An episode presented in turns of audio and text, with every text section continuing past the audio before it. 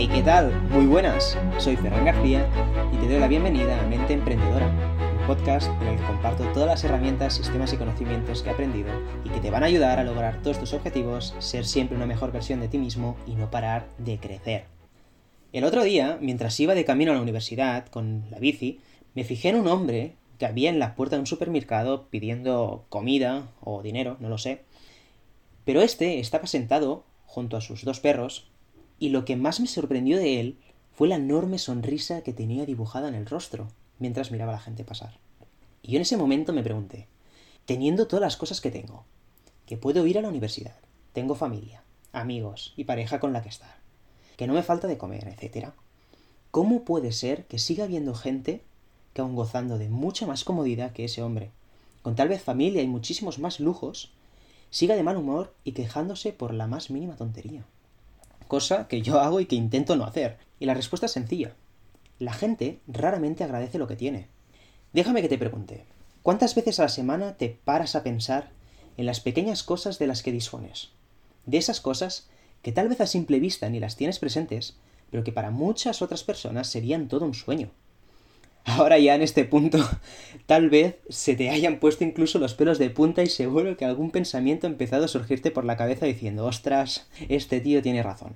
Así que, en este episodio voy a contarte los grandes beneficios asociados al practicar la gratitud y también cómo poder practicarla.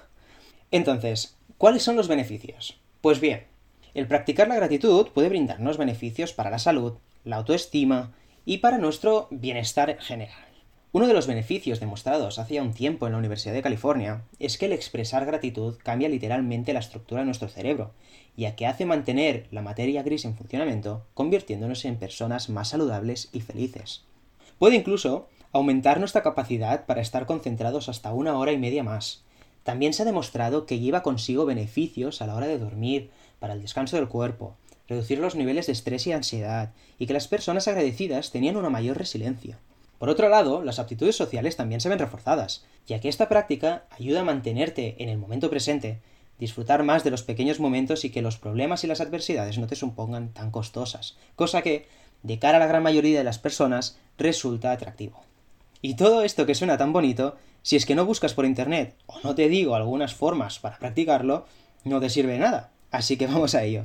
¿Cómo puedes hacerlo? Pues muy fácil. Primero de todo, quiero que a partir de ahora justo antes de irte a dormir, agradezcas por lo menos tres cosas que te hayan pasado o de las cuales hayas podido disfrutar. Así de sencillo. Otra cosa que puedes hacer es agradecer y saludar a las personas. Por ejemplo, al subir al autobús, cuando te cruces con alguien que se encarga de la limpieza, a la persona que te haya vendido el café, a ese coche que se haya parado en el semáforo, y en general a todas las personas que formen parte de tu día. Para finalizar, básicamente, que estas son las tres técnicas que yo utilizo, es pasar rato al aire libre.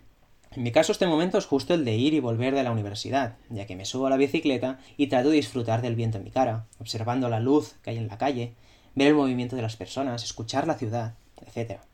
Aún así, si no te han convencido estos ejercicios, buscando un poco por internet seguro que encontrarás algunos.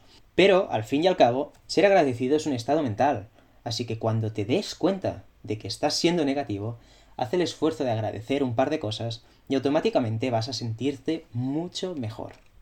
Hasta aquí el episodio de hoy. Espero que este te haya servido de gran ayuda y nos vemos la semana que viene. Pero antes de que te vayas, quería decirte que ya tienes disponible el podcast en iTunes, en Amazon Music y en Google Podcast. Ahora sí, hasta pronto.